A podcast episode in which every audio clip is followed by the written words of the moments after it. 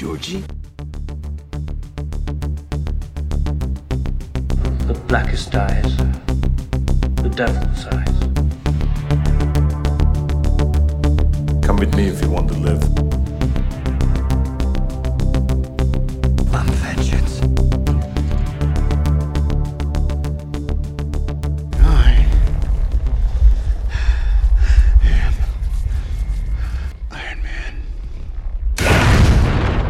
And welcome to this special Halloween edition of the Road to Nowhere podcast. This is an introduction to the extreme.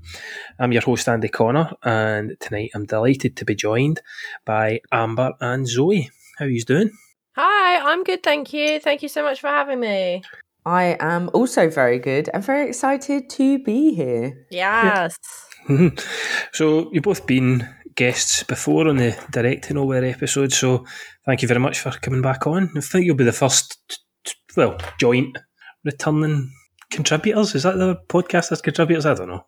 Double trouble. Yeah, yeah, you've brought a, a good duo on, duo on, I think. yeah, yeah. I mean, I, I'm slightly worried, uh, but we are um, basically going to have a kind of brief introduction for the layman's on extreme cinema, and um, Zoe and Amber have given me three movies each, just to we're going to have a wee discussion about why they've picked them, why they think they're good for an introduction.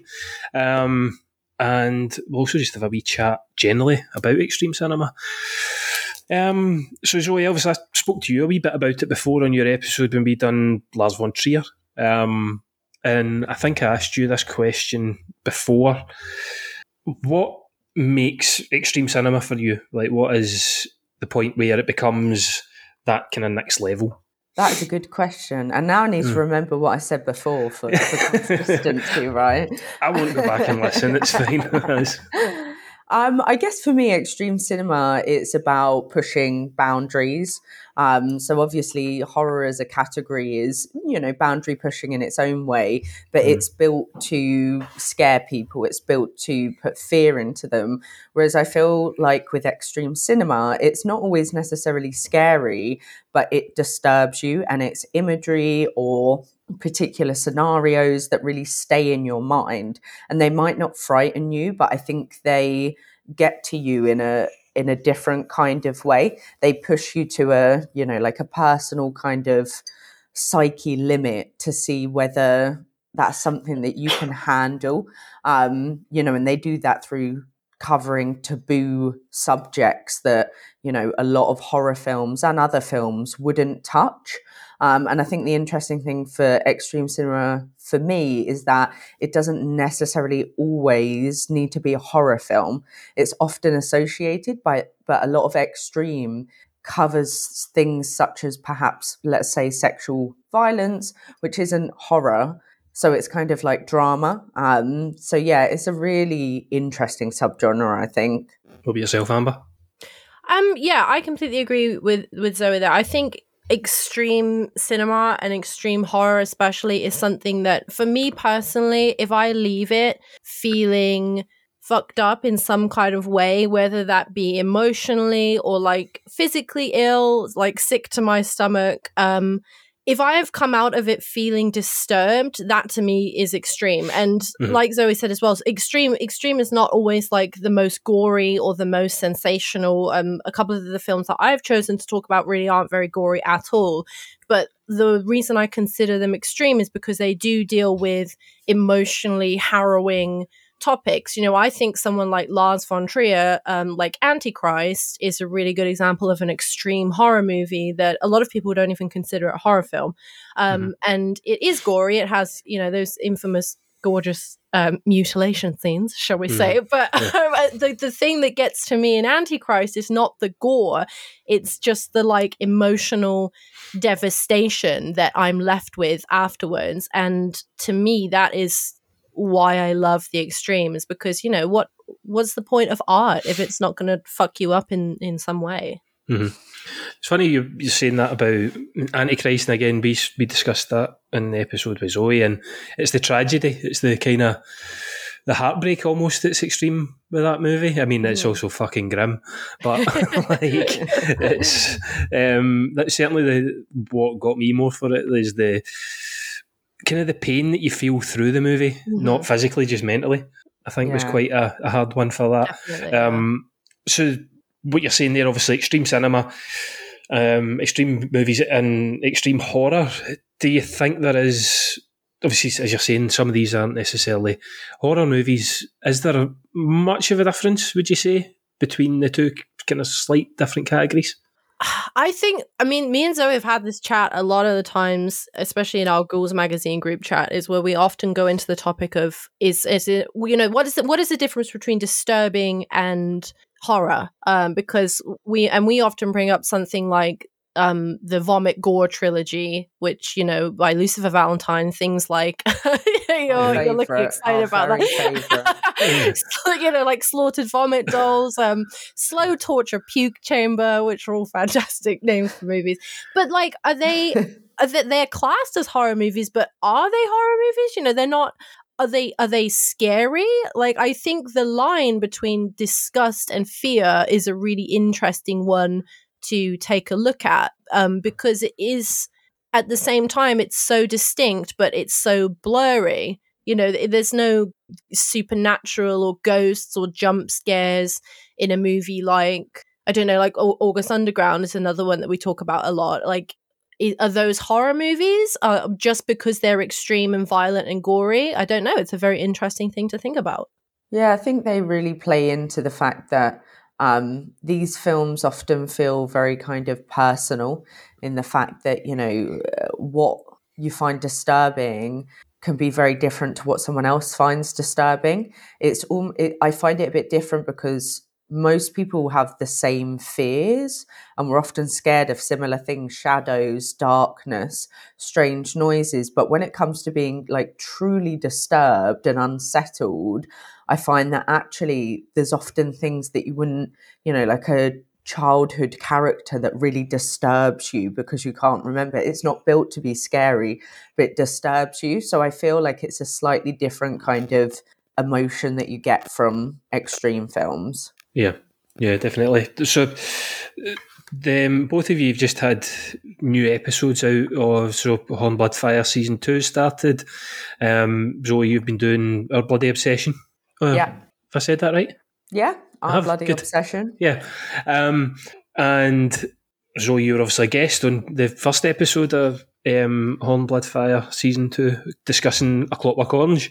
And some, I think, obviously there was talk, and I think you actually said on it that it wasn't banned. It was uh, Stanley Kubrick. Did he just pull it himself? Was that yeah, right? yeah, he pulled it because he was basically sick of getting told that he was a fucked up person, and you know, I think he, him, and his wife were getting death threats sent to their house.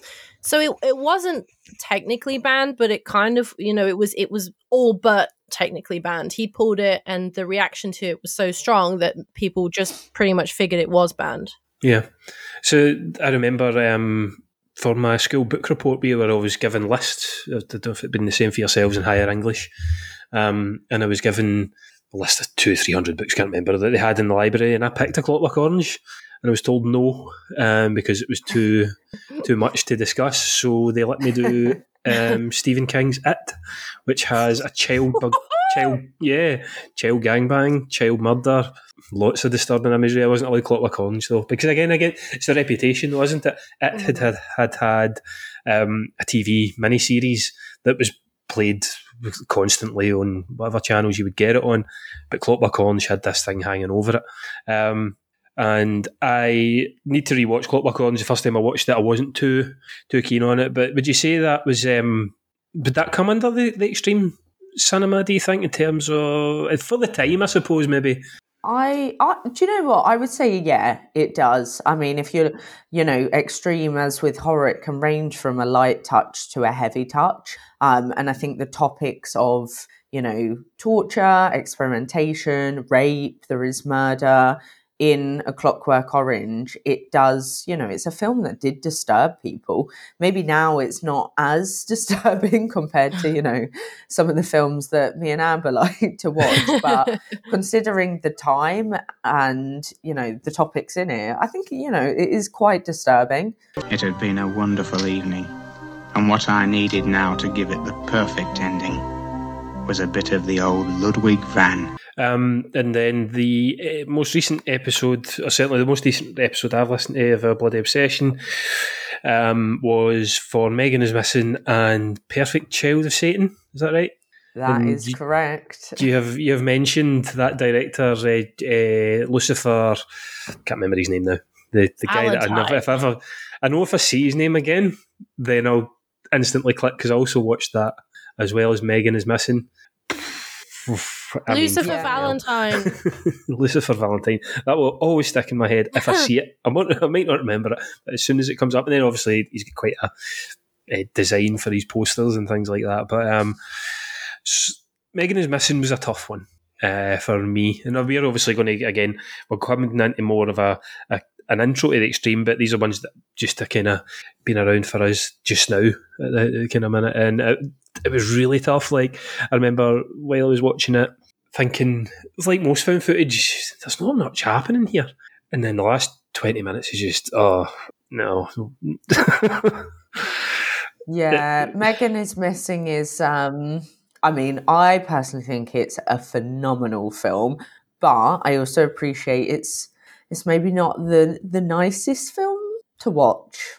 Uh, yeah, I, I would say that. I messaged you after it saying I need to have a shower now. Like I Yeah, felt yeah. just got. But as as you're saying, depends on how you would rank that reaction. Like Amber, you're saying, if you don't feel disgusted by something, then and if something doesn't really kind of get under your skin, then what's the point in it? For me, when something gets under my skin that way, I don't respond positively to it. But for other people, the, like yourselves, it, you do, and that's the artist doing their job, really. I suppose. Yeah, I I mean, I think I've always liked the aspect of almost evoking an emotion that I don't get on the everyday. You know, like I mm-hmm. laugh, I have fun. Well, not all the time, but you know, a lot of the time, I have a good time. But you know, I'm never like truly disturbed in my day to day. So I find it like I don't know, maybe kind of like a bit of a exhilaration, almost like you know, like people go on roller coasters, adrenaline junkies. I like to watch Megan is missing on repeat. You know, Mm. Nothing I love horrifies the you. thought of you just at home, like again. more, more. Just sitting, blanket on, warm cup of cocoa.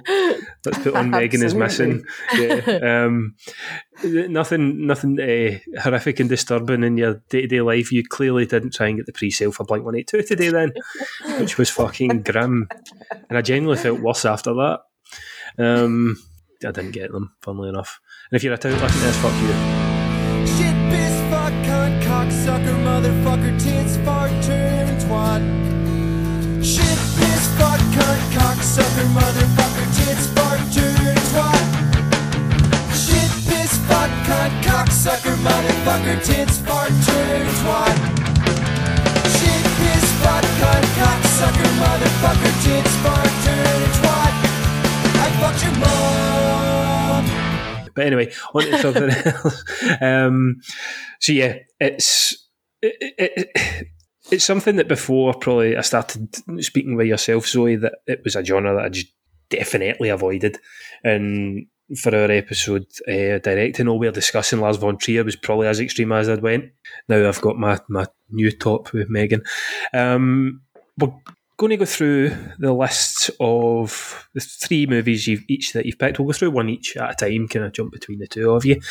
Um, I think I would like to start with Raw because it's the most recent one I watched, really, because I hadn't seen it. Um, and that was one of your picks, Amber.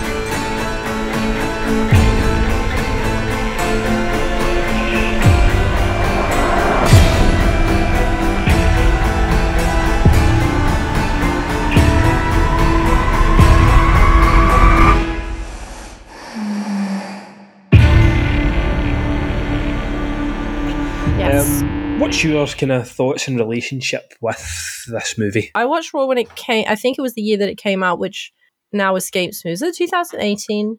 16 it was. 2016. If I didn't Mm. watch it then, I watched it maybe a year later. Um, Mhm. And I watched it because people had said to me, "Oh, you like gory films, you like fucked up films, you have to watch Raw." Um, and at this point, I was quite into New French Extremity. Um, obviously, Martyrs is a great movie. I also like anything by Gaspar Noé, like um, I Stand Alone, which is a really horrible film. Um, also, In My Skin by Marina de Van, which is one of my favorite films of all time and is fucking horrible. so when I watched Raw, I was I was I, I really liked it, but I was kind of like, uh, this isn't as extreme as, as those two. Having said that, my biggest freak out thing that I cannot handle, and I can handle a lot, like you guys know me, I'll, you know, I'm into like the faux snuff and everything. One thing I cannot cope with is cannibalism. It really fucks with me. Um, and specifically realistic cannibalism. So in uh, the film I mentioned earlier, In My Skin, really gets to me because she's just eating like little bits of her own skin. And that to me is just like. Um, more so than like Cannibal Holocaust or Cannibal Ferox or something where it's just guts, guts, guts. Um, so the scene in in Raw when uh, she eats n- just really nibbles on her sister's finger, I was like, oh god, it really got to me, which. I always thought was funny because I consider myself like Mr. Big Dick and I can handle like so much, but I, I couldn't handle that little finger. Um, but I think one of the reasons I enjoyed Raw so much is because when I was watching it, I was thinking like, oh, this is a really great introduction to cannibalism and New French extremity in, in general. It's not as aggressively bleak and upsetting as something like Martyrs, but it is bleak and it is upsetting and it is gory, not to the same level, but it, it definitely is. Um, and I also think it's a really great movie for young horror f- fans, especially young women who are into horror, because it's, you know, it's a film about, it's a coming of age film. It's a film about coming to terms with your sexuality and sexuality in general and your kinks and what you like and what you don't like. Um, it's also about coming to terms with um, separating yourself from your family and how different you really are from your family. And can you ever escape being attached to your family like that. Um, so I was really impressed when I did watch it. I did prefer uh, Julie Ducournau's second movie, Titane, which came out last year, which I fucking loved. Um, but I, I don't think that's I wouldn't class that as an extreme movie. Um, and I don't even think I would class Raw as an extreme movie, but I do think it has it has roots of extreme in it, and it's a great place for people to uh, dip their toe in, as it were. hmm Yeah, I I really took to this one actually, which is I was quite surprised at because I didn't like Titane. Mhm. I really couldn't take to that at all. Like um, uh, Titane, I think was maybe just too much of an assault in my senses for me. Very divisive. yeah, um, and I wasn't huge on this. So going Mhm. back to obviously uh, Julie Ducournau's first, is this a first feature? Uh, yeah, she had a short out before, which Mhm. the name escapes me, but I think I'm pretty sure this is her first like feature length. Yeah. Yeah, um, and yeah, really enjoyed it. I thought the the kind of two. Two, three central performances were really good. Um, so I, uh, I had a, I've I've got a friend, uh, one of my, my, my best friends, and he worked in France for a wee bit, met a French woman, got married to her, and he was a vegetarian at the time. Um, and now he's a full blown carnivore, which kind of reminded me of this movie. And it was quite Amazing. quite interesting the way the, it seemed like what he said was you can't live in France, you can't go out a French person and not eat meat because they just don't accept it. No, yeah. and it was no. quite interesting with this. Obviously, um, uh, the main premise is the main character is vegetarian and is forced to eat meat at a hazing ceremony in university. Mhm. What really got to me with this was the hair scene in that fucking toilet. Oh, yeah. So I'm incredibly squeamish with anything like that. See, like plug hole hair. Uh, yeah, I, I, I bring my wife in, have to get her to deal with it. I can't touch it like it properly. It gets me grim. Nasty. Yeah, is, yeah. That was that was the most extreme part of this for me, which is um, quite interesting. Zoe, are you a fan of Raw? Have you Oh yeah, I Mm. fucking love this film. I think it's amazing. But I would agree with uh, I'd agree with you, Amber, that I don't think it's necessarily extreme, but has its roots in extreme. But Mhm. yeah, I I really really vibe this film. Like I love the aspect of it, looking at coming of age. Um, I feel like I'm really into coming of age nastier films like Excision. I think is a really nice like accompanying Yes. choice to Raw. And yeah, I just think the element of like cannibalism, um, as also I guess a bit of a metaphor for like sexual lust. I love that topic. Mhm. And Amber, we discussed um Trouble Every Day together, which has got like similar themes. And I feel like Raw is like Trouble Every Day for younger people that maybe Yes. wouldn't Yeah, quite yeah, get on with uh, Trouble Every Day. I think it's amazing. I've heard of Trouble Every Day again from the, the, I've always end up referencing Evolution of Horror, but from that, the only thing that I know about Trouble Every Day is some scene where the kind of protagonist or antagonist, I suppose, whoever lens you're looking at it through, is having sex with someone and eating them at the same time. And the only reason I know about that is because he played because Mike played it through, and I had my headphones in while I was doing my, my job, and it was it was fucking horrible. like the noises, just oh, Yeah. my skin crawl.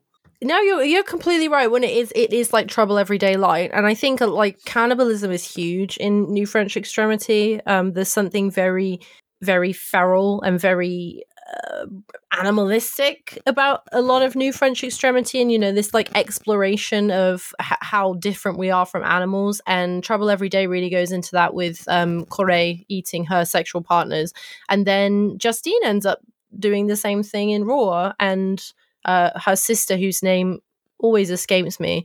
But yeah, that's just why I loved it so much, is because you know once you've had Raw, it's kind of like a metaphor for the film itself because you ha- you get a little hit of it, and then you need more and more. So then you can go into like In My Skin and Trouble Every Day and Martyrs, and you know all the other lovely new French Mhm. extremity films there I've seen Martyrs as well, actually. So there you go. I don't know how I've seen that. Actually, that was a It's a while great ago. film. I was I was almost gonna pick that as like one of mine, but I decided to Yeah. go for Raw instead. What I loved about Raw was the the kind of last 15, 10, 15, 20 minutes. I thought it was excellent. It was really caught me. hmm Yeah. There's a twist at the end. I won't go full spoilers, um, but there is a, a twist at the end which I had, had expected, but was still well executed. Um, just at the, the dinner table at the end. Um, Mm. Yes. I kind of thought that was how it was going to go. Maybe with a wee bit more added on it, but I still thought it was brilliantly done.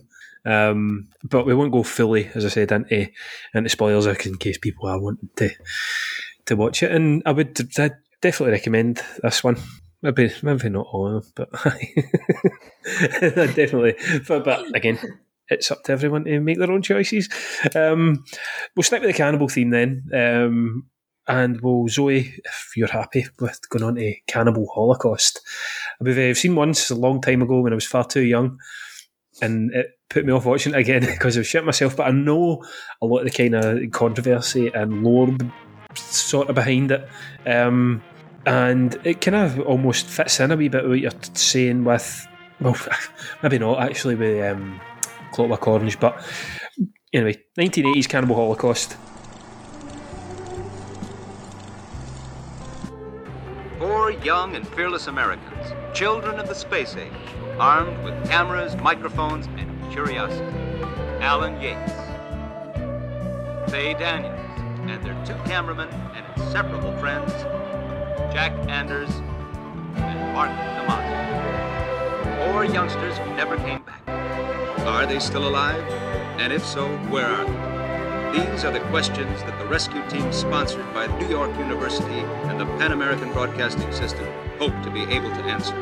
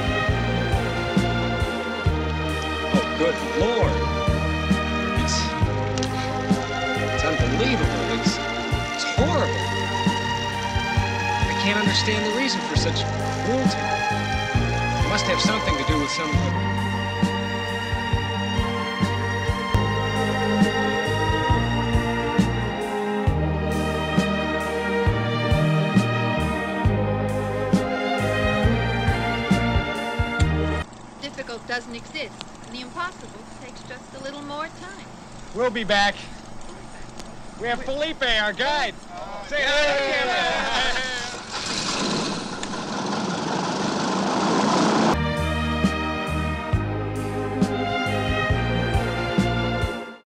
What is your kind of thoughts on this? Was this a, an early extreme movie for you to watch and get involved in and got you into the genre, or was it something different? Yeah, I mean, I, I feel a bit mean, um, perhaps suggesting Cannibal Holocaust as a you know a, a way into extreme cinema because I think it's it's probably quite hardcore for a lot of people. But you know, if you're interested in getting into extreme or you know what like finding films that maybe will give you a taster of what's more to come i think cannibal holocaust is like a really good choice for that um, because you know extreme cinema can those films i've seen and i've gone actually i don't want to see that anymore like that's where my boundary lies and i think you know getting into extreme kind of need to accept that you will have to find the boundary, or hopefully people Mhm. find boundaries, or they're just woo. But you know, find that boundary and go. Do you know what? Actually, that's where I draw the line. I'll watch other films. Um, and Cannibal Holocaust, yeah, it was the first extreme film I saw, and I was just hooked. I was like, this is the most horrible, disgusting, disturbing, most fucked up thing I've ever seen in my life, and I want to see more of that. And so I hope someone else will have the same experience. Hmm. Aye. I think as horror fans, everyone knows about Cannibal Holocaust. Like it's just kind of like Yeah. everyone knows Michael Myers mask, everyone knows the Jason mask, everyone knows about the Exorcist and the the or everyone who worked in Exorcist died bullshit that you get, whatever it is. And Cannibal Holocaust is one of those movies that has just kind of permeated everyone's psyche over time. It it was all about um, because it had um, animal slaughter on actual animal slaughter cut live, but taking it in the context of the movie, it was part of it was almost like guerrilla filmmaking they were they were doing, wasn't it? And getting tribes that they were filming with who were unless I've read that wrong since. So there's because I was I recently did um actually have an episode coming out at some point um on our bloody obsession uh talking with Martin Trafford who does a lot of um artwork for extreme films a lot of like Marian Dora which don't love the films, but you know, the artwork's good. Um, and we discussed actually Cannibal Holocaust for that episode, and I did a bit of deep diving. Um, and there's a great podcast by a filmmaker called Jonathan Doe, um, and it's called, I think it's called The Uneasy Explorer's Terrain. Um, and he actually spoke with the main actor in Cannibal Holocaust. It's an interview with him. And from the sounds of it, they weren't too pleased about the animal killings when it was happening. Um, a lot of it was for was for the camera. Um, Mm. It wasn't for anything else. Yeah. Whoa. Okay. Um, so with the the kind of controversy as well is uh, try and say this properly. I always butcher names. Ruggero Deodato is the director. See, see. Si, si, si, yeah. He was Italian. Uh, uh, see, bringing it to Italian now. Um, he was hauled into court and things like that, wasn't he? Like to prove these people weren't dead, but he'd also wanted them. And correct me if I'm getting this mixed up with the Blair Witch Project. Did they not want him them to like not like advertise the film and kind of take themselves out of the public eye and not be involved in things like that? Or am I getting mixed up? No, yeah, yeah, that's exactly what they did. Um, it's I think the Blair Witch and Ruggero Deodato did something very similar. I know that he basically, yeah, told the actors to hide away. Um, I think it was supposed to be for like a year or something, Yeah. but uh, he was apprehended by yeah the Italian police who yeah took him to court and was like, prove these people aren't dead, or we're gonna whatever put you in jail or whatever they do in Italy. Mhm. Probably arrest people normally. Yeah. Um, yeah. So that's what happened. Yeah, I think it is quite um, an influence. How how much influence do you think a movie like Cannibal Holocaust has had on modern extreme cinema? Like I know Eli Roth's got uh, one that's slightly. I think he referenced as a, an influence for Green Inferno. I've never seen Green Inferno, so I couldn't tell you. But I know he's mentioned Cannibal Holocaust.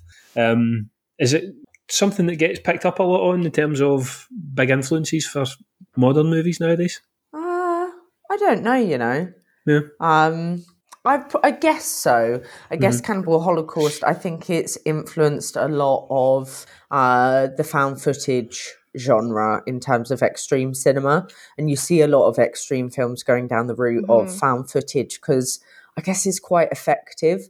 Like Mhm. when it comes to some of the nastier stuff, like it, you know, a lot of it wants to feel like a snuff movie. And I guess Cannibal Holocaust, in some ways, kind of felt like a snuff movie. So I guess, you know, films like um, the August Underground trilogy, which I think you mentioned earlier, Amber, that absolutely takes influence from a film like Cannibal Holocaust. Mm-hmm. Amber, are you big on Cannibal Holocaust? Is that? I so I first watched Cannibal Holocaust when I was in university, and I was very, very, very depressed. so I was not in the best headspace to be watching it, and all I could remember was like, was like, this is just like the depths of human suffering. Um, I I knew when I watched it, I, I knew that it wasn't real already. Um, but it, it just it feels so real. It's it's so visceral. It's so raw, and it's so divisive. And I can kind of see points on both sides. You know, I can I can see why people think it's exploitative and cruel to animals, etc., etc. But I can also see the necessity for a piece. Well, I think it's necessity for a piece of art like this to exist because I think you know art should exist to to fuck us up. Um, but I know a lot of people think it's not necessary. I see a lot of influence zoe as you mentioned especially in the found footage and i'm going to mention our favorite now which is the guinea pig movies um which is another one of those those infamous films that you know people thought was so real that um the cast behind guinea pig actually had to make a making of documentary to be like hey look nobody died um we made this film. Everyone in this film is, is an actor. Um and i even when i was watching it what uh, recently rewatched cannibal holocaust today actually for this podcast and something that i also saw influence it with was um and he's we mentioned him earlier is marian dora who directed a lovely film called melancholie der engel um Oh, not that film. Never which, that um, film. For anyone who doesn't know, is three hours of of scat porn. Basically, um, it's really terrible and really quite foul. Um, some people like it. I'm not here to judge those people, but yeah, it's it's one of those. It's a film that has real animal cruelty in it. Um, they kill a lot of snails and spiders and bugs, and it. But it also has a kind of like bizarrely serene soundtrack to it, which is something I love about Cannibal Holocaust. Is that the soundtrack is so is so great um, and so doesn't fit with you know the atrocities that you're seeing on the screen a lot of the time. Um, you know, it's bookended by that lovely song which I can never remember the name of. Um, but I think in terms of you know found footage, Cannibal Holocaust is really you know it kick-started it whatever you want to say about cannibal holocaust it changed the fucking game of horror forever and probably you know more so than people would like to admit hmm Yeah. Um, as I said, I've I've seen it once. I don't think I could go back to it again. And this is also an introduction, and it's a brutal introduction. Like, um, I think, yeah, I would still say it's important. I think it has had, as you're saying, in terms of found footage, which is my probably my favourite subgenre of horror. I just started to Poughkeepsie tapes today as well, um, which is yeah. Um, uh, it's certainly important in the the way the movie's been made, and that's in a guerrilla filmmaking and the the what's the, the marketing around it in terms of keeping the actors away and everything, which was later, as I said, uh, picked up by Blair Witch and things like that. Um, yep, I. this is struggling to wrap this one up. I No, I don't think I could watch this again. But again, yeah, uh, compared to what you usually um, mention, Zoe, that, that, that it's fairly fairly low bar. Ah, what Cannibal Holocaust? yeah, yeah, just in terms of if if like.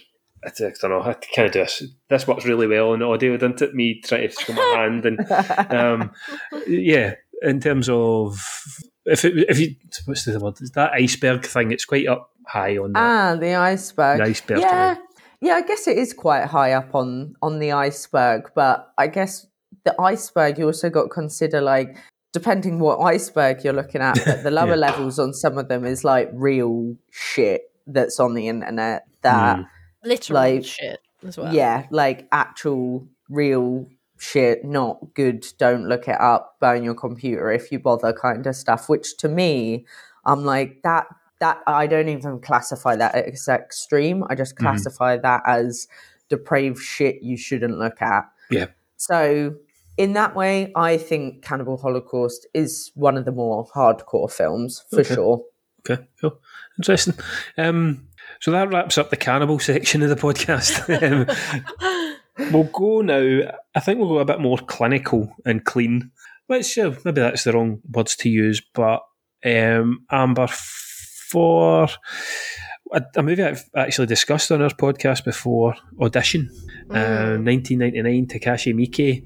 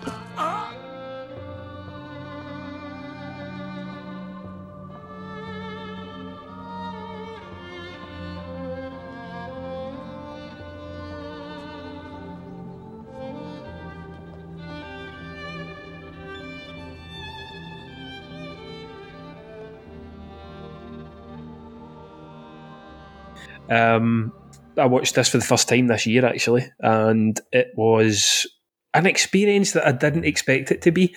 Mm. Like, I. it starts out. Do, Joe, I'll let you take it away with this because for me it felt weirdly melodramatic and then it just goes fucking nuts.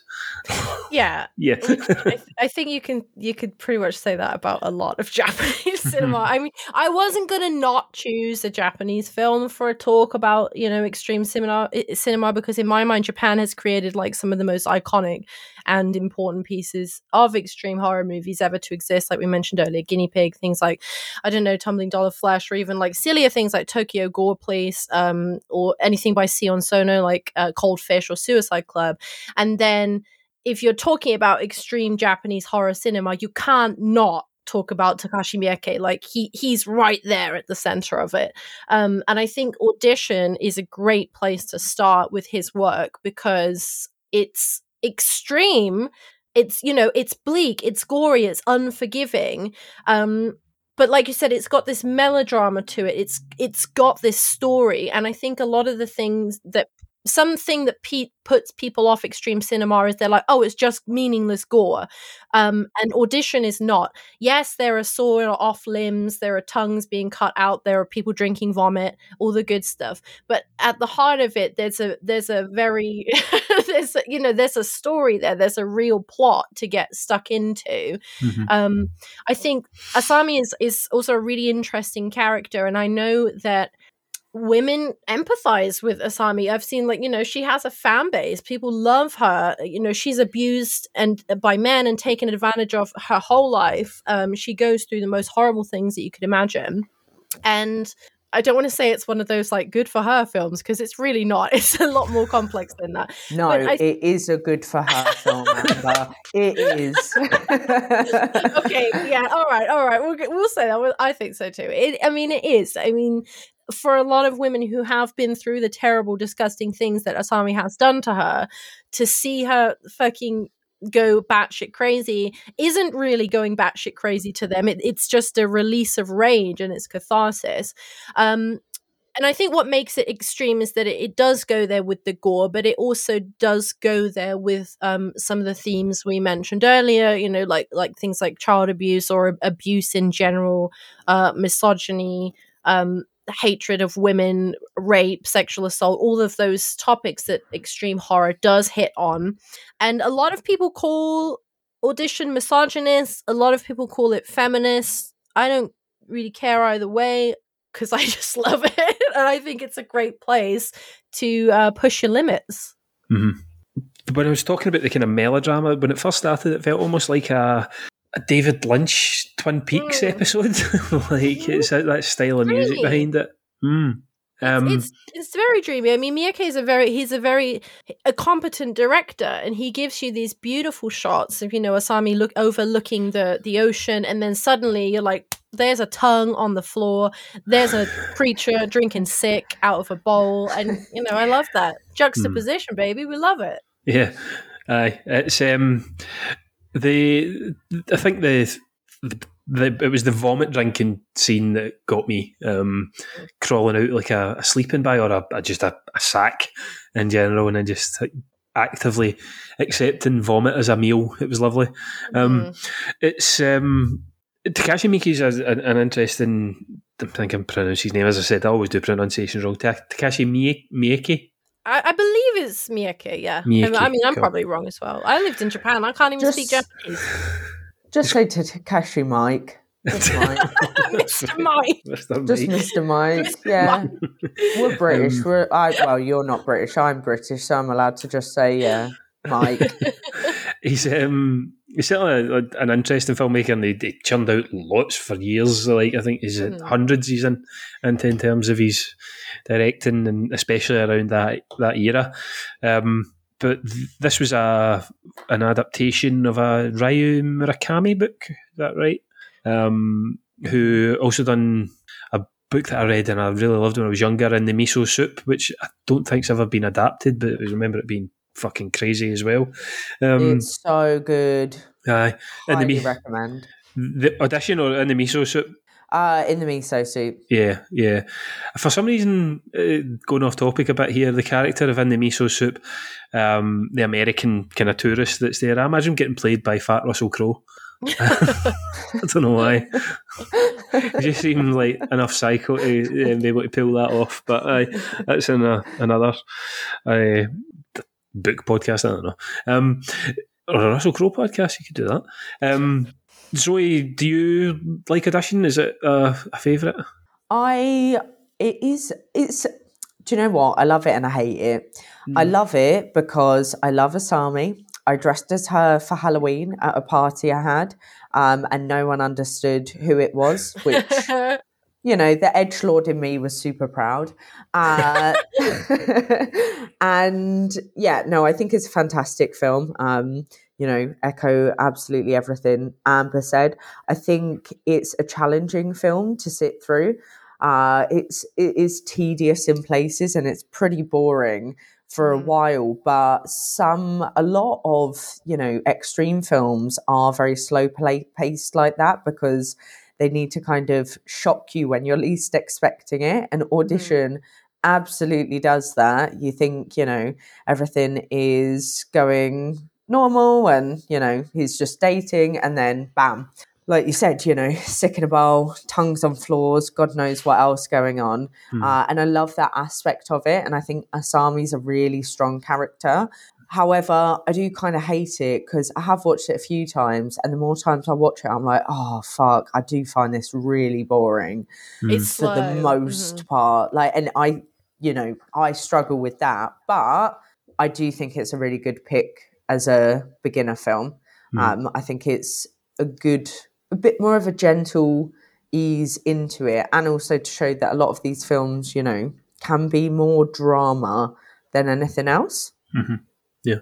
So it's funny what you're saying there. Or interesting what you're saying there about the extreme being kind of slow build to then hit you at the end, which when you finish, it means once you finish them, that's your kind of lasting impression they've made on you. Like we were talking, mentioned earlier a wee bit about Megan is missing, and nothing happens for an hour, and then it's 20 minutes of just full on grimness. like, and the audition's definitely like that as well. Yeah, um, with the the kind of the cheese wire, fucking yeah, the Get it, get it, get it, get it, get it. Nah, yeah, yeah, and it's not. Yeah, and and I don't even think that's not even as long as something like twenty minutes. It's really quite a, a short, sharp kind of ending to the movie, but it definitely lasts. I think yeah, I think it, it it makes you sit through it and just when you're about to be like, "Oh my god, can something please happen?" everything happens all Mhm. at once. Um and you know, Takashi Miike doesn't really often portray have that restraint to a lot of his other films. I mean, he's he, a lot of his other films are quite quite balls to the wall. Um but Visitor I, I, Q. yes yes exactly exactly um but i i just think it's it's a good place to get into japanese horror because it's also accessible a lot of the big thing people often say to me like i can't get into japanese horror because i don't know where to find it a lot of Mhm. these films aren't translated they don't have subtitles um they never got a western release fucking none of them barely get UK releases. I mean, we had like Tartan Asia back in the day, RIP, God bless. Um, but since that, we don't get like a massive amount of Japanese film released over here, especially. But Audition is, I mean, I think Audition's on. I don't know what it's on, but it was definitely on something. Like It- it was on something. I something. think it's on Shudder. Yeah, I think it's on where Shudder or, or Netflix or something, right? It's it's so it's it's it's easy to find. Yeah. Um, and I think Japanese film in general is something that a lot of people could stand to get into because they're not just horror. There's just so much there, and if you do want to go to the extreme places. Then J- Japan's your country right there. You, could, you know, there's a whole world of filth to explore. hmm It, def- it feels as well like the style of Japanese filmmaking is unique, and it's something that a lot of Western audiences wouldn't have seen. Like I watched, um, God, uh, Happiness of the Katakuris. Mm-hmm. Fucking hell! Like, I, I- I still don't know what happened in that. It was a musical. No it was a murder mystery, and then there's they end up in Africa or something when there's a volcano sweeps their house away. I don't Mhm. know, but it was interesting to say Well, the least. another- yeah, that, exactly that. I think that's a lot of Western audiences come away from a, a good Japanese film going Japan. What the fuck? Yeah. Um, and audition is you know a perfect example of that. I mean. How many Western horror films can you name off the top of your head that have a, a creature that lives in a sack drinking vomit out of a bowl? It's probably not. I mean, maybe, but not that many. And maybe count it on one hand. uh, maybe. Um, so that was Audition um, from Takashi Miike. And keeping it clinical, coming on to Zoe's second pick. And we'll go with Human Centipede. I love, that segue. Yeah, it's the surgical style things in it. There's wires and shit. drugs Wow. used. Um, Isn't it 100% medically accurate? Yes, um, I was wondering if I could get driving directions to a nightclub called. Hello, sweetie. No, we're in Germany right now. Maybe we can talk to you later. All right, we miss you.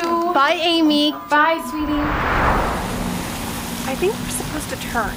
I thought you knew exactly where we were going.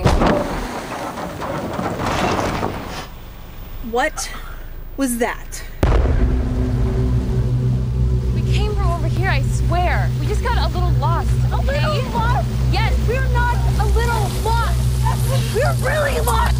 Hello, is anyone home? We got a flat tire. Can we come in? Something to drink? You're tourists. Um, we we're on a road trip through like a- Europe. yeah. Can you call uh, the emergency car service for us? You have a really lovely home.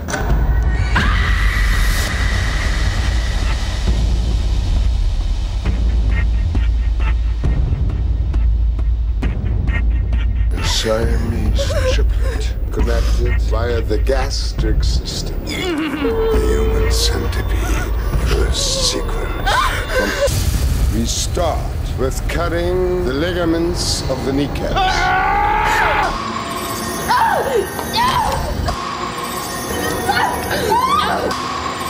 Bist du wahnsinnig? Woher kommst du her? Open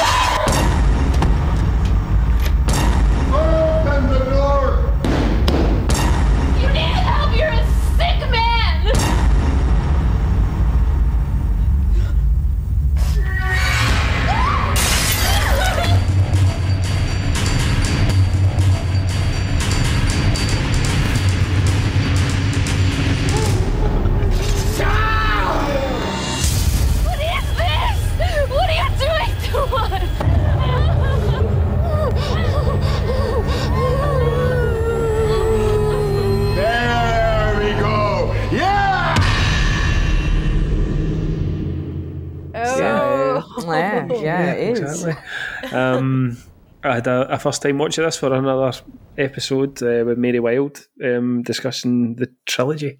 Um, Zoe, uh, Human Centipede Part One, or s- first sequence is that what it goes by? First sequence. First yeah. sequence, yeah. Um, this is probably one of the most notorious, at least of the past kind of 15, 20 years, isn't it?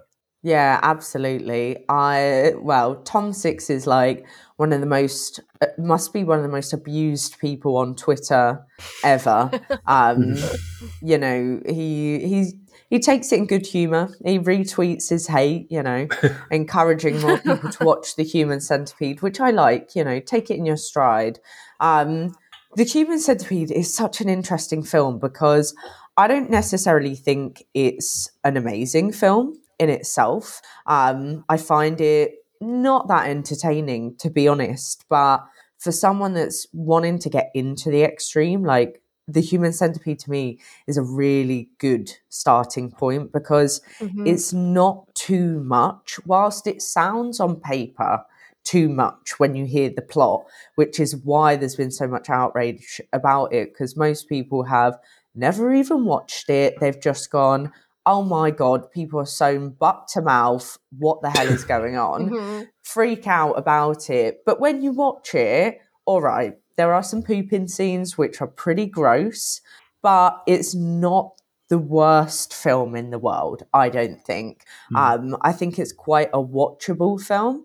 Uh, and it also goes into that disturbing element, but it's a little bit so kind of over the top that it leans into humor, which for me makes it a more bearable extreme film watch and one that maybe is a bit fun because I do think extreme cinema gets a bit of a bad rep for being like really bleak and horrible, which Mhm. most of the time it is, and that is all good stuff.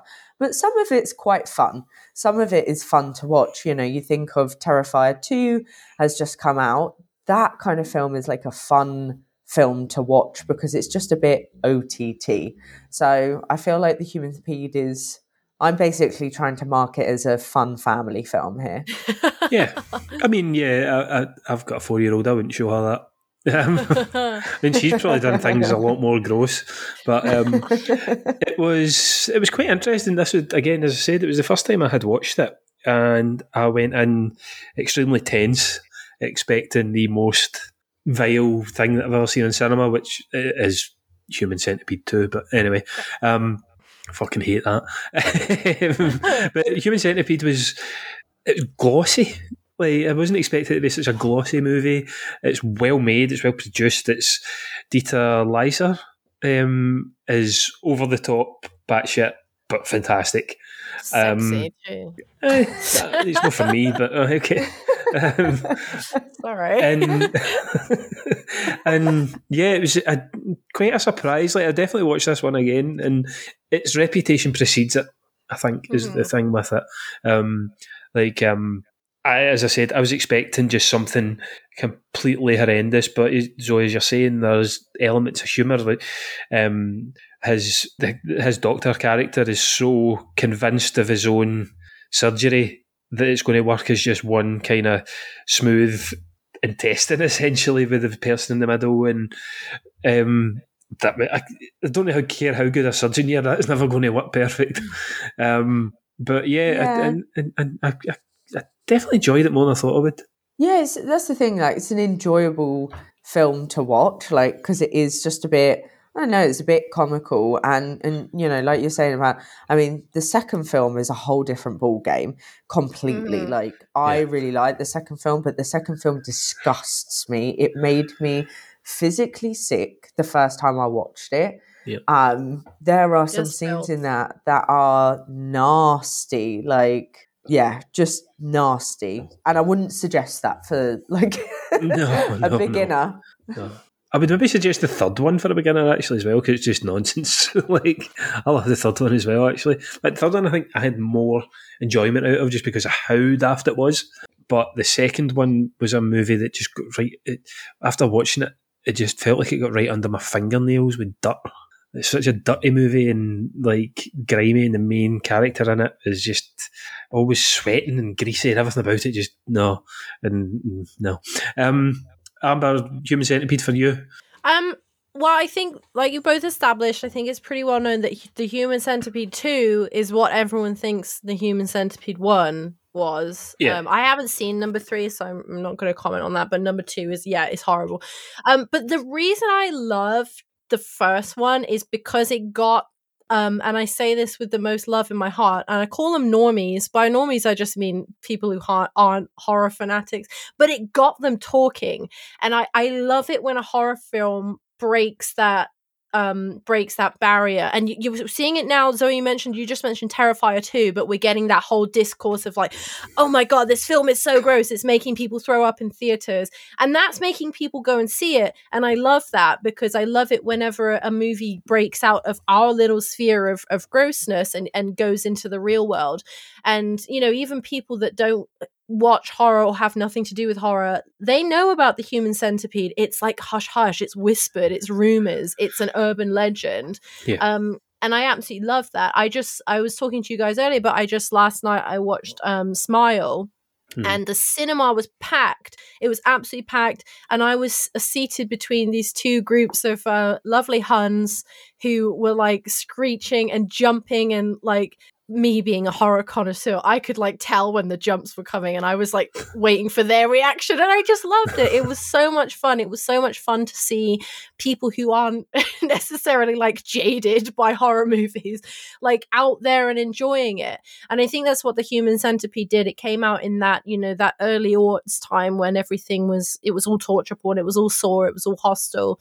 Um, which are also good extreme like we'll get into in a second but I think the human centipede was great because it had that urban legendish um, mythos behind it, and I just loved that. I loved being part of it. Mhm. Yeah, definitely. It was, um, as I said, not as uh, not as extreme as I expected. Like um, what you're saying about it being for the, the normies.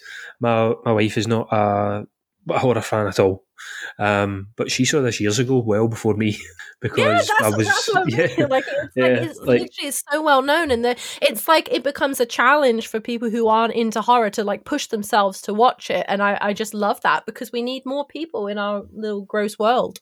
Mm-hmm. As you're saying with Terrifier 2 is, is apparently blown box office out the water. Apparently it's doing great. It's getting extended and releases. I don't know when we're getting the release for that. I remember hating the f- never. uh, I remember really not liking the first one. But I'll maybe give this. I think this one's more of a plot based than the first one was more almost anthology style, wasn't it? With Art the Clown. I think this one seems to have more of a kind of running plot. But I don't know. I think, well, yeah, Art the Clown. Sorry, I'll just go off topic. I think That's Art fine, the no, sorry. was in. He was in an anthology called All Hallows Eve. I haven't seen that. Yes, Maybe that's what I've he's seen in that. Yeah, Yeah. that's where it's from. right. I uh, Terrifier one, I loved because it went there. Uh-huh. and it was fun. And Art the Clown is fun, and he doesn't give a shit. And I'm so excited for Terrifier 2, and I want it now. Hmm. I I can't watch Terrifier 2 because I'm I'm terrified of clowns and Terrifier Oh, 1 no. actually freaked the hell out of me. I was like, nah, I'm tapping out. Hmm. No. He is scary. He's a scary fucker. terrifying. So I, I can I've, I might have seen All Hallows Eve. Then I've only seen one movie with him in it.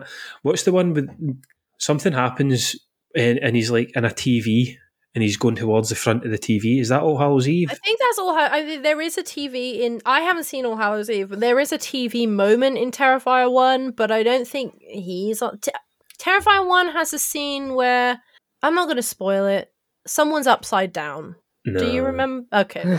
Because the, the scene that I've seen remember of, that scene. the, the scene that I've seen of Ter- eh, of Art the Clown is he someone's watching the telly and he's kind of hiding behind things and going towards the camera, what you think is the camera, but then he starts knocking on the TV screen. I think that's All that must Hallows, be All Eve. Hallows Eve. then. Yeah. So I didn't like that. Maybe I would like Terrifier one then. So I'll give that a, a watch. But I mean, the discourse around Terrifier two, and from what I've heard, then of Terrifier one is is quite extreme in terms of gore, but it's over the top. Like it's almost entertaining gore, like we get Yeah, in a oh, lot yeah. of horror movies sometimes nowadays. yeah, it's stupid. I think that's that's the reason why I, I liked it so much when I saw it. I was, I was like, oh, this film don't give a fuck. It, it was like I'm gonna do this, and. Yeah. there's no reason. I just want to do it. Um, and I just hope that Terrifier two carries on with that. Fair enough. Um, so that was a wee bit of a divergence, but that's fine. Um, the so Zoe with the Human Centipede trilogy is one your favourite? As I know you're saying two is horrible, which it really is. Um, if you're saying that, then that makes me feel better about thinking it was disgusting as well. Yeah, I mean, out of the trilogy, because I mean, I've seen the third one as well, and that film, I saved, I've got them somewhere on my phone. I saved the Snapchat videos I made at the time, uh, where I'm very, very upset about the fact that I'm watching The Human Centipede 3. And I am going to give a spoiler because I'm going to be that person, but a man gets raped in his kidney. And that is all you need to know about the third one. So, yeah, stick to the first or the second. oh, really? So you would say stick right? So, aye. so for me, like the one was the kind of clinical. Uh, me- let's say it's the medically accurate one as it advertises. Um, two was the nastier older brother and really sweaty and grimy, and as I said, it felt like it was under my fingernails after I'd watched it. And then the third one was just like Gonzo batshit. Like it was, it was just nonsense, but I actually enjoyed it. I like his. You get the human caterpillar, millipede. I can't remember. Human slug or some fucking thing at the end of it. I can't remember. Yeah, where they they've got the long, long everything. chain of them all. It's just so it's, stupid. It's ridiculous. I mean, I kind of love it for the fact that it's just stupidly ridiculous. But Mm. um, I I think if you you know, there's a lot of films in the world you could watch, and you could just skip out on that third one. Yeah, fair enough. Which it, it kind of increases the meta of the the first two, or the, the certainly the second one, because Tom Six turns up um, in this movie as Tom Six, want to see if it can actually be done and things like that. But yeah, that's fair enough. Uh, Human Centipede certainly the, the more um, cinematic out the two in terms of story and just again how it was shot. It just looked really good. Um, so that that ends the, the clinical side of the podcast. The next two don't have any link at all, so I, I don't really know how I'm going to mush this together. Um, Well, they're both set in Europe. there we go, magic sorted. Right, in fact, let's just wrap it up now. Thank you for joining me. um, yeah, the, this is the European. Let's have a wee look. Uh, it doesn't work, but okay, because they've all been in Europe so far. Cannibal Holocaust was South America, actually. Uh, hold on, Raw, France, Human Centipede, Germany. Audition, yeah. ah, yeah. Let's just yeah. Uh, okay, It's so European. yeah, different European countries from what we've been before. There we go. This is the last part for the last movie each. Um, and Amber, you've went with Funny Games, the 1997 original, directed by Michael Haneke, who also directed the remake.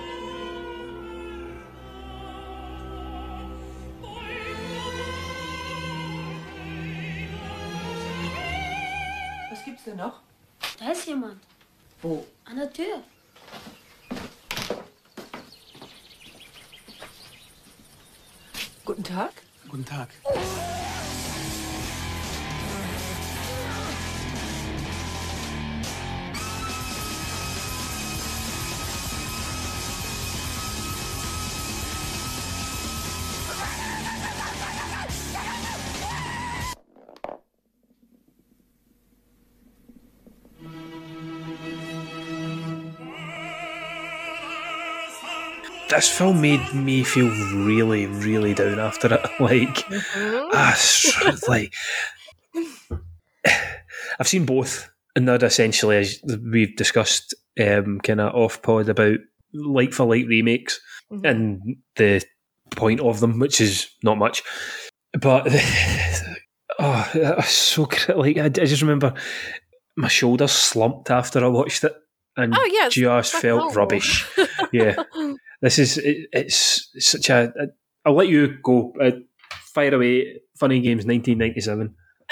so I chose Funny Games because um, Funny Games is one of my favorite films of all time, and I put it in a beginner's guide to extreme because even though I don't think it's it's it's not gory at all, it's it's actually very tame in terms of its gore. It never goes full tilt chaos, um, but the feeling that it leaves you with afterwards that to me is what extreme what I love about extreme horror. You know, funny games goes to places where a lot of films don't want to go. You know, there's there's a very there's a, a, a child dies in it, first of all, straight up, spoiler alert. Um, but how you know, how often does a film actually go that far to Mhm. to kill a child in in such a graphic way?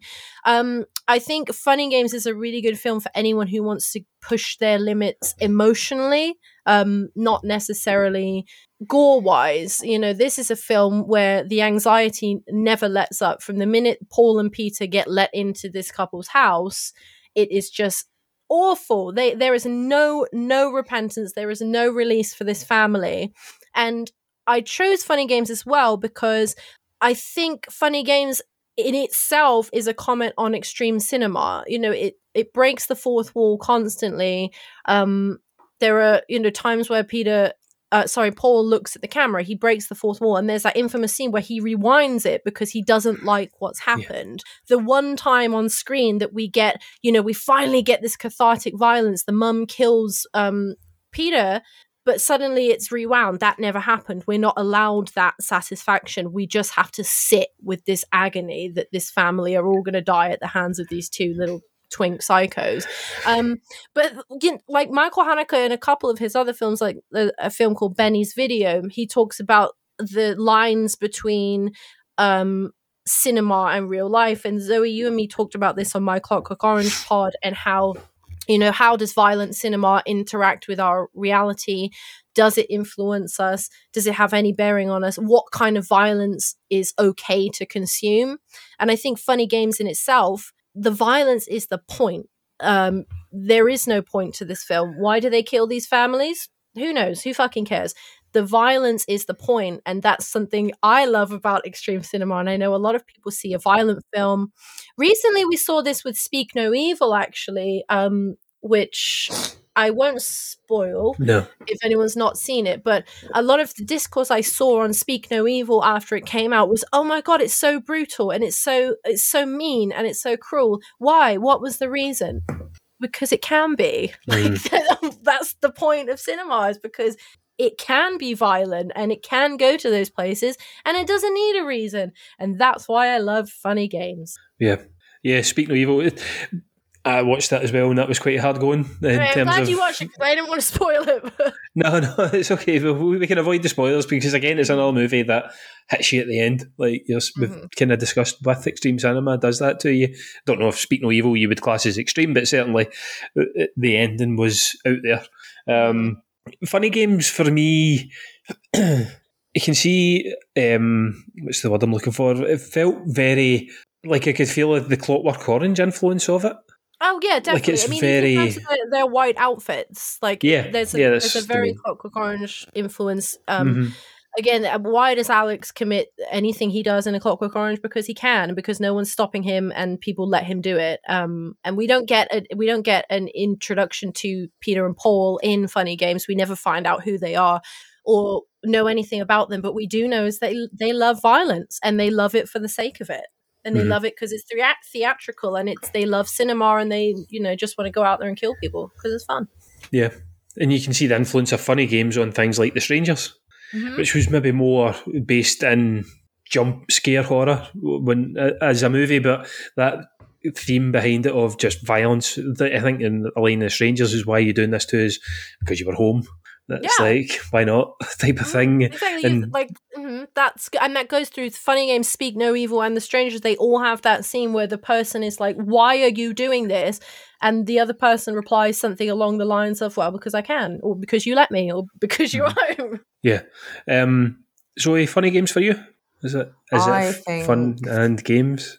It is fun and games Fuck's for me. Uh.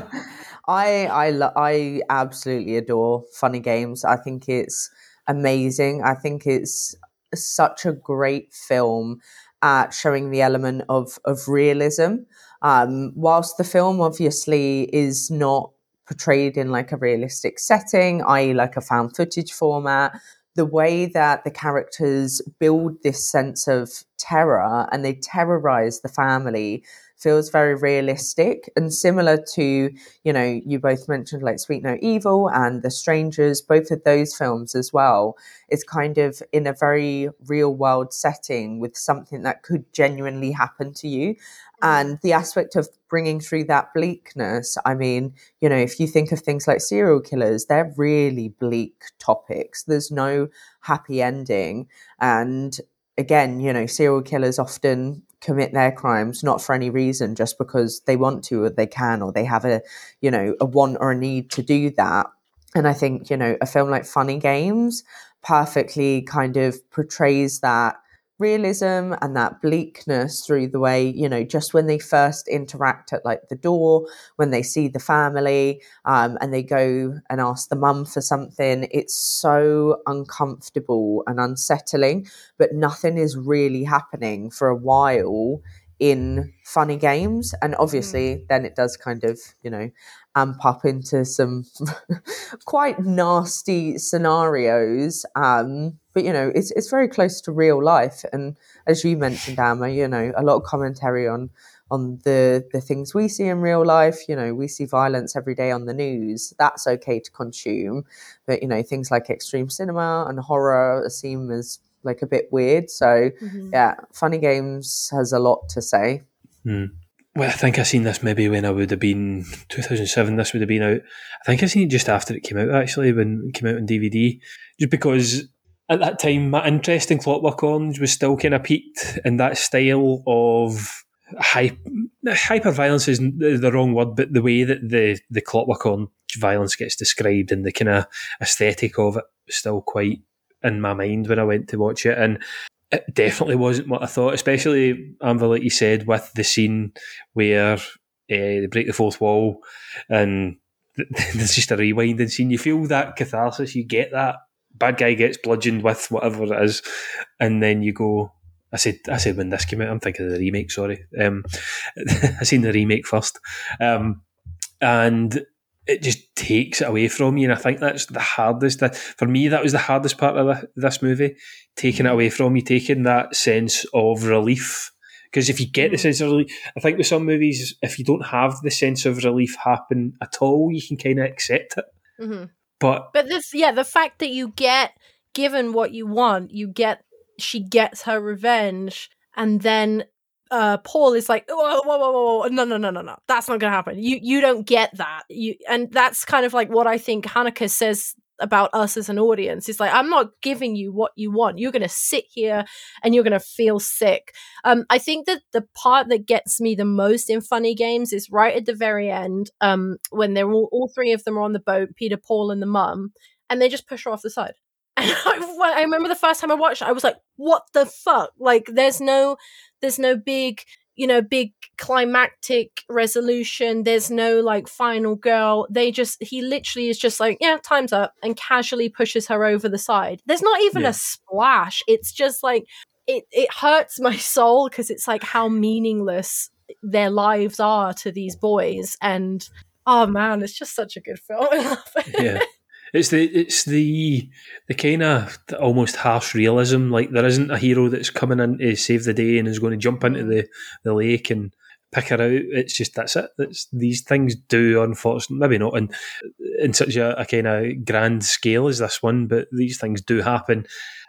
And there's there's no there's not always the happy ending, and that's the, the proper gut punch of that movie. Um, it's very with the, the fourth wall breaking and the, the rewinding. It's very She Hulk, but I don't know if that's. That's not my thing. I'm gonna shut up. the Marvel hater shuts up. Oh, yeah, Avengers jumper on. I know.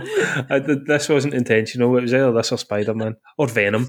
I had three jumpers. I've got three jumpers, and it's cold, and they're all Marvel, so there was never, there's never a way to go to work. She Hulk's good though. Um, the fact You're talking last, to the wrong girls. last episode today. Oh, it is it's peak television, honestly. um, so yeah, funny games is it is heartbreaking. It is soul destroying.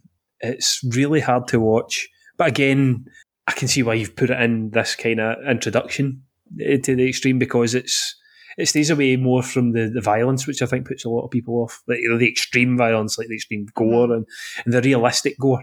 I think that's one of the things with extreme cinema. It's the realism that's involved in, in some of the gore um, that kind of Yeah. puts people off.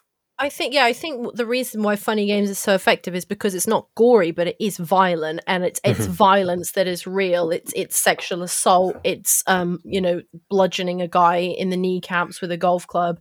It's hitting a child and then killing a child. Like, what is more abhor- abhorrently violent than that? Yeah. Um, it's not guts coming out. It's just an off-screen death um, which I think is also what's really ter- what's really horrible about it is that we never get that closure on any of the deaths. They all happen out out of our view, and we're just left with you know, right? Well, that's life, I guess. Yeah, like a visceral aftermath. Mhm.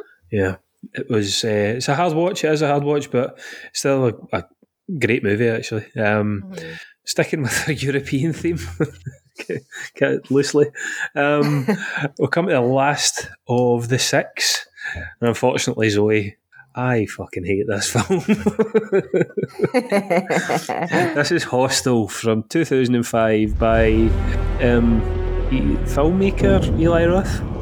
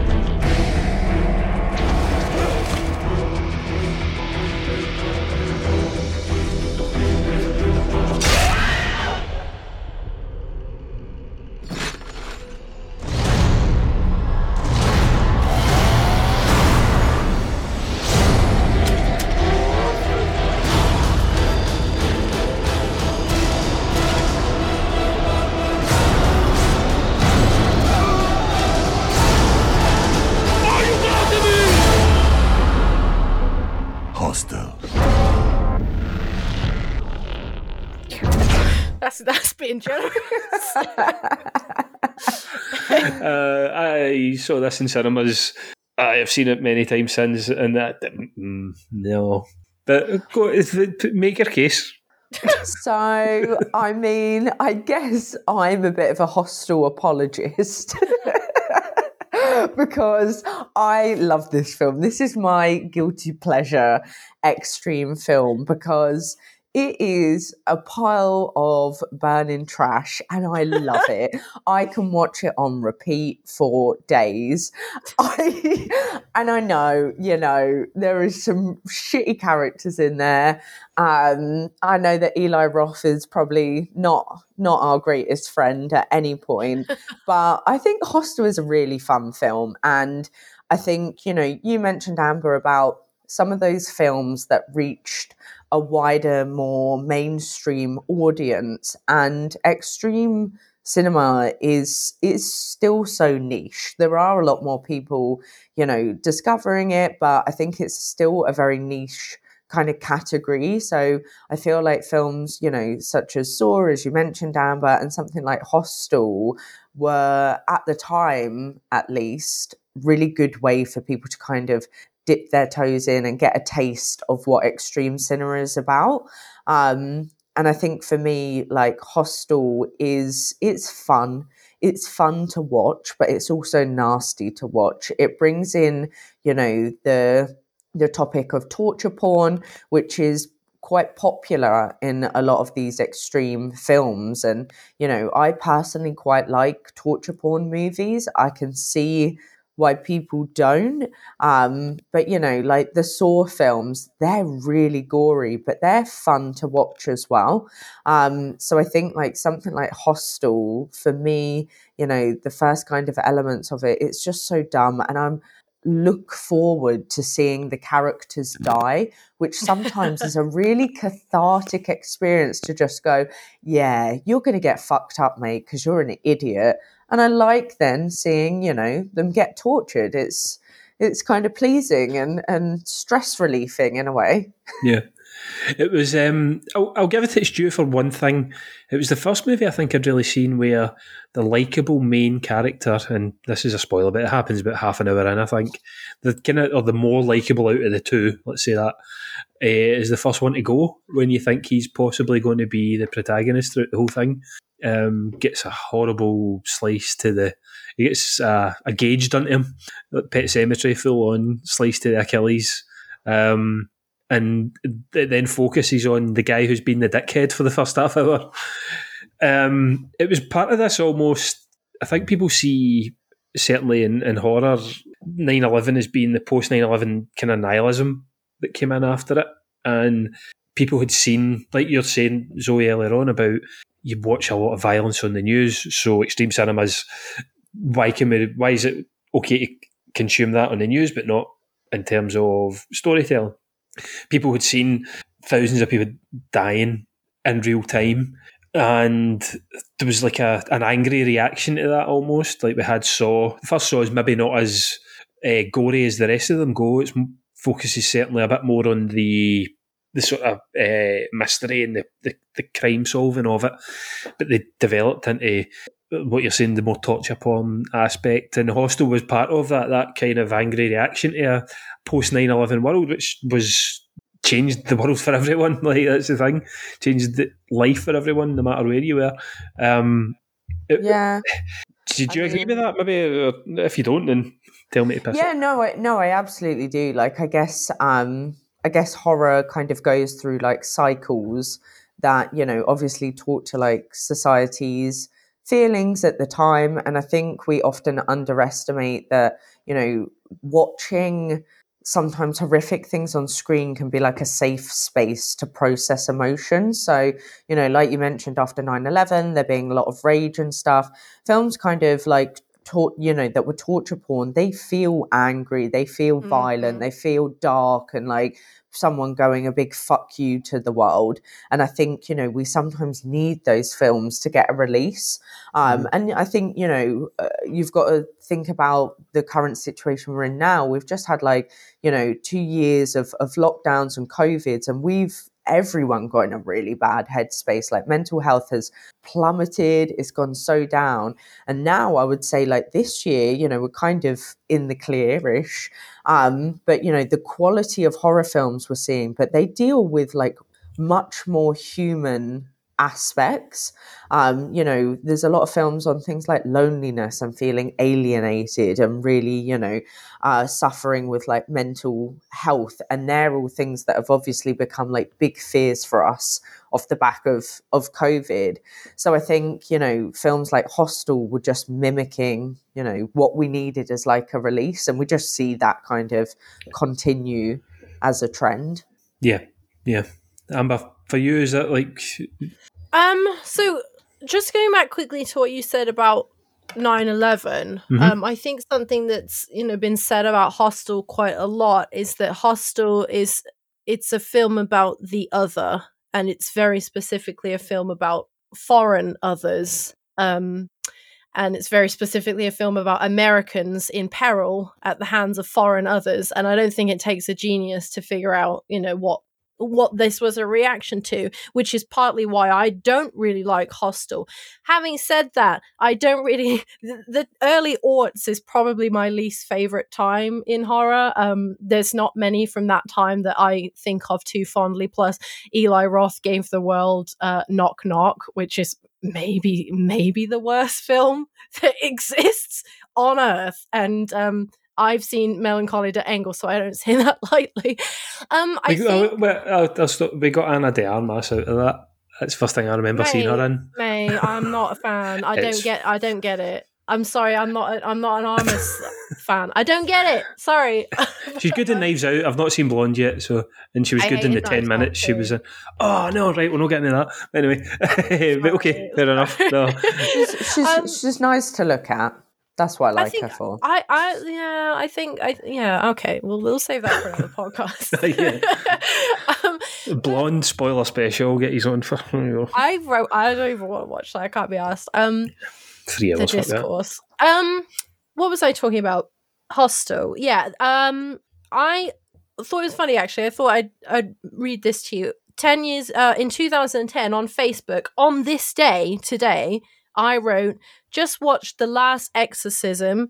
Um, Eli Roth fucking hack, worst hour and 25 minutes of my life. Um, and I've just looked up The Last Exorcism and he produced it. He didn't even direct it, so I don't know what I was talking about. but, but yeah, I just thought it was a nice little on topic. Um, I think Hostel, as much as I don't really like Hostel, I think it has a very, very important place in horror. And I think especially for people of our generation, um, you know, assuming we're all in a similar age bracket, um, it was for some of us, it was the what got us into more extreme horrors, um, especially if you're like late late 20s to mid to late 30s those were the kind of films that you were seeing at maybe peak development times um so i think uh, you know a lot of the gore in Gos- uh, in Hostel is very good. We've got some lovely eye scenes, some lovely other bodily parts ripping out. Um, and I think with with that in mind, it does have an important space. The thing that got to me when I watched it is the thing that gets to me with a lot of Eli Roth movies is he just the way he writes women just. But um, I have I'm like go the opposite way to a lot of people. I think I'm getting less uptight as I get older. So when I first watched Hostel, I was like, this is so misogynistic. I hate it. And now I watch misogynistic films all the time and I love them. Um, so I do think Hostel has a place in our horror movie history, and I think it is a, I think it's a very good place to start if you're looking to um, get into gore because the, the whole gore porn, like you mentioned, it's a safe it was a safe place and a safe time for people to let out their rage and their aggression and their anger um, through these kind of quite high budget. I mean, towards the end there, the swords were getting you know a lot of Hollywood buzz and a lot of Hollywood attention. Um, and Leigh Whannell today is doing some things on Twitter that are maybe maybe strange. Um, but I think in general that kind of era of, of horror is a, is a very good place to start. Mhm. Yeah, I saw this six months before I went interrailing around Europe, so I was shitting my pants, convinced that I was going to get murdered. Um, but I don't know why. Like I, I never met anyone like that. I once stayed in a hostel that had a bed that had a suspicious dark red mark on it. I just slept on the floor. It was fine. No one came in and murdered me. Um, yeah, it was like that era, like we're saying, the, the, the kind of angry era, people responding to an awful tragedy. And it was when we also got like Rob Zombie's Halloween and, eh, as you're saying, the Saw movies. in terms of the the scenes in this, the one the good thing at least that I liked about Hostel was you got your catharsis at the end with the kind of handsy doctor that eats salad with his fingers like a fucking nutter. Ugh, and he makes disgusting. oh the the foley art on that just oh it's like people probably pay money for that and ASMR or whatever AM, MSR like, ASMR, no, yeah, they love that shit. That was like, There's shit Yeah. like that, and, and there you go. I'll charge for that. But anyway, um, it's yeah, it's it's a good bit of catharsis at the end, at least with choppy fingers and toilets, and that was what I quite liked about it. Kind of got me, as we're saying with a lot of extreme cinema.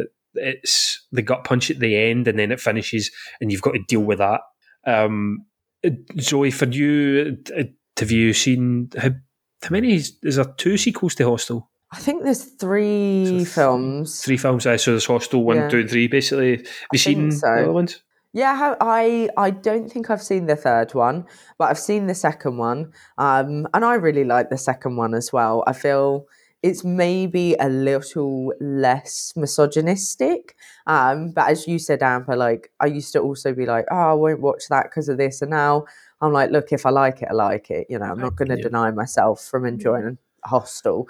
Um, so you know, the second film is perhaps a little bit not a little bit better written, I think. Um, and there's like one of my favorite scenes ever in the second film.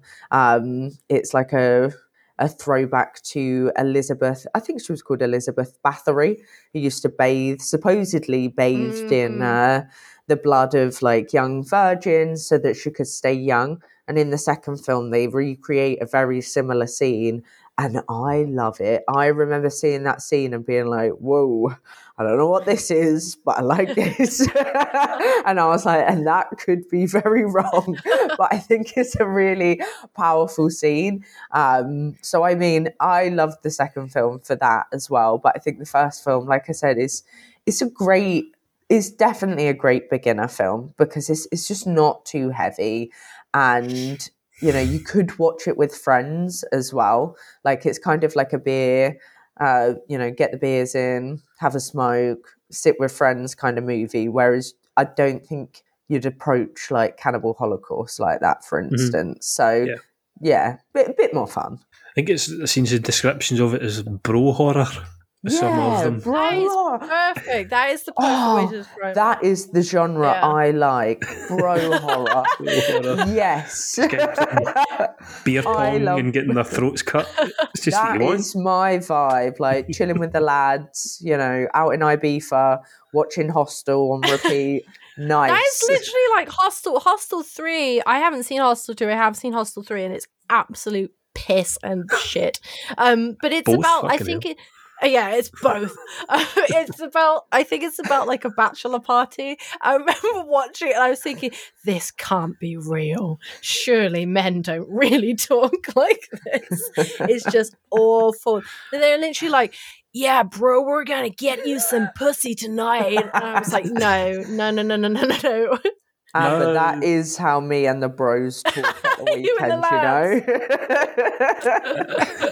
Well, uh, my um, my stag weekend involved us going to football in Berlin and then spending all our time in an Irish pub because it was cheap. So we Love seen none that. of Berlin. It was my third time there, so it was okay. But everyone else, it was their first, and we just sat in an Irish pub. But it was fine. Seventeen euros for six pints. I'd fucking stay there. Um, so that's a reason to visit Europe. Um, don't let hostel put you off. Uh, I also felt bad for like, was it? Is it Slovakia? I think it's Um, Slovakia. Yeah. But the tour, the tourist board were like, please come to our country. We are not like this. And I have actually been to Slovakia, and it's a very nice place. I've always wanted to go actually. Um, It's nice. yeah, Food's not very good, but Europe. yeah. Eastern Europe's fantastic. One of the best places you can see the history, and Americans are scared of anything that's older than three hundred years old. Though, is Oh, also you need to add that in. They see a castle and they absolutely fucking run for the hills. But I think we only get two people that download my podcast in America, so it's all right. and I think I know them, so I don't think they'll be too offended. Um, so that will wrap up our introduction to the extreme. Um, just as a kind of sign off or a wee footnote at the end, is there anything either of you would say are essentials? Well, that's maybe too general. Moving on, say if everyone that listens has watched these six movies, is there any other ones you would suggest to where to go next? Let me check my Letterboxd a minute. That's fine. I'm going to check mine. Um, I do have a couple of suggestions, whether they're, I guess they're perhaps not as, uh, maybe not super beginner friendly. Um, one that I would definitely recommend, for instance, would be um, Irreversible. I think that would definitely go out there. I think it's a great, you know, new French extremity film and also a film that is not really horror at all. So you Mhm. get a good sense of that. Um, and then I would also probably suggest a film like I Spit on Your Grave, Mhm. just because it's a really tough film to watch, but a lot of extreme is rape and rape revenge. And for me, some of the best extreme films are rape revenge films. So I think, you know, watching something like I Spit on Your Grave, you can you can decide whether it's a topic or not that you're okay watching because it's a topic that if you don't want to watch something like that, you know, with with trigger and stuff, like just don't touch it. But if you do quite enjoy those kinds of films, like you'll get a lot out of them. But yeah, tread tread lightly. Can I judge? Can I get a, a judgment on this? Those two movies. Do you think I should watch them? Just for me to gauge it. Um, Ah, I've seen Last House on the Left. If that means anything. I yeah, I think I think if you've seen The Last House on the Left, you would be all right with maybe oh I don't know, maybe I Spit on Your Grave, Irreversible as well, but it is it's particular. It's a particular film. Okay, cool. I've But yeah. Andy, you'll be fine. Just watch them both. Come on. Okay. I can pay for my therapy. Deal. In fact, it's a done I've deal. actually got some receipts I need to give to you once we're finished here. Amber, what about yourself? I think I'm gonna have to go with. I think I'm. I'm gonna have to say Salò or or the 120 Yes. Days of Sodom because it's it's extreme, but it's it's in that same kind of genre that we've been talking about, which is emotionally devastating and not necessarily gory um but i also think that like the political and historical history behind the be- behind Salò and behind Pier Paolo Pasolini is really important for for anyone who wants to explore like censorship and why we should be why extreme cinema lets us be uh, you know opposed to censorship of certain things. I think his story in particular is very important if you want to get like a more like cultural context to extreme cinema um as it were. I, I would also say i'm going to say martyrs. I think everyone should get to martyrs at some point if you know because why not? It's one of the saddest films of all time. And then i'm going to say a film that i love is which is Tetsuo the Iron Man, um, which I don't even think is necessarily extreme in any of its content, but it's it's the watching it in itself is an extreme experience. It is like a constant onslaught. It's like under two hours of just like constant grinding metal and anxiety. And by the end of it, you're like, fucking hell, I just need to sit down in a quiet room and have a relax. Mhm. Um, so I think people should get to you know the the cyberpunk side of Japanese cinema is has a lot of extreme not in content but extreme in visual and aural sensation um so yeah I would go with those three Cool. Um, is Salò the one where people eat jobby off a spoon?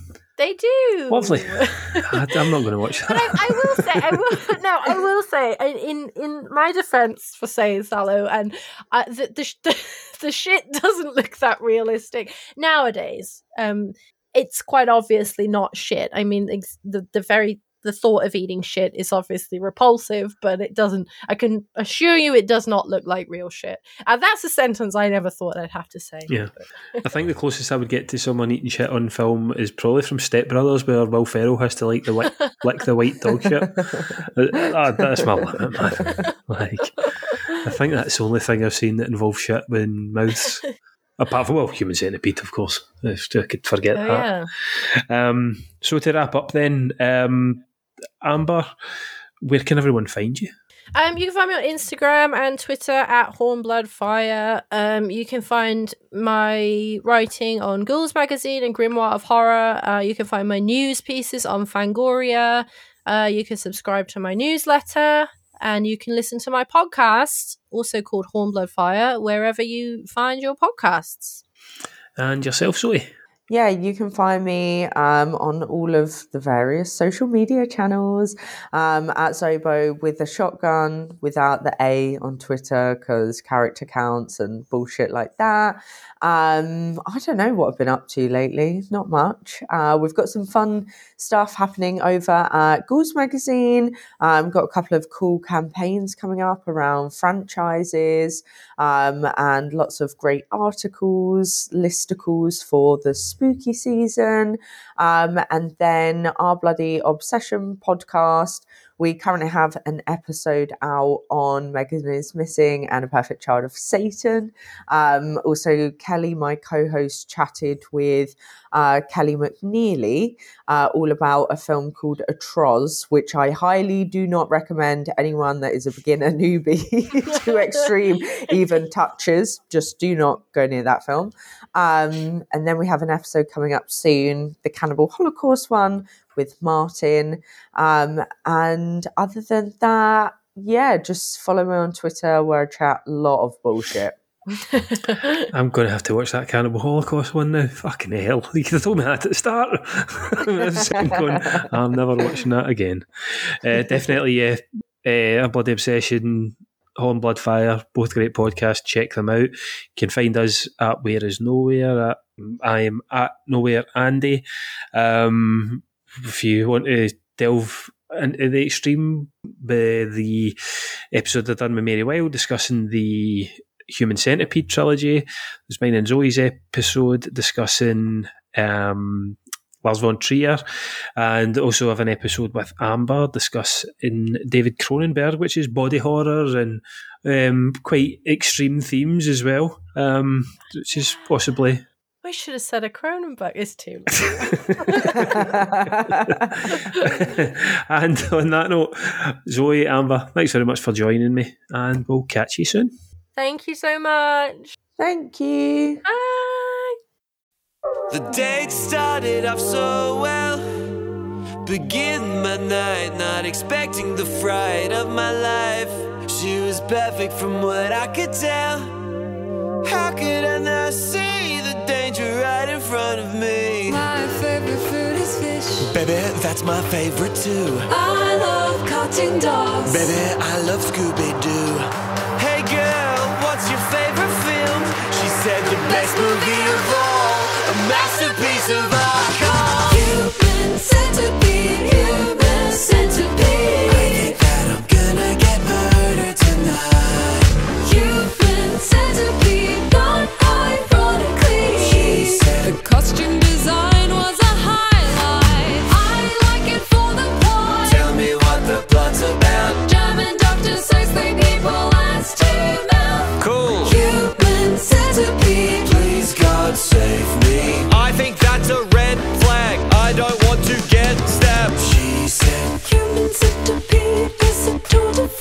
I think, holy shit, I'm gonna be the main course. She said, I admire the narrative of character growth. I try to get the waiter's attention by blinking in Morse code. Why are you blinking so much? I've got something in my eye. Here, let me get it out. No, thank you. I don't want to die. Bonjour, sir was blinking at me. Is this because your date is a freak? No. Very good then. Bon appetit. Stop hiding silly made up red flag. Do not take a chance on the best relationship you never had. Maybe you're right, and I'm looking for excuses. My heart's got bruises, but I'm ready to choose this life. One day we'll get married and be husband and wife with a tasteful ceremony and the wedding of our dreams.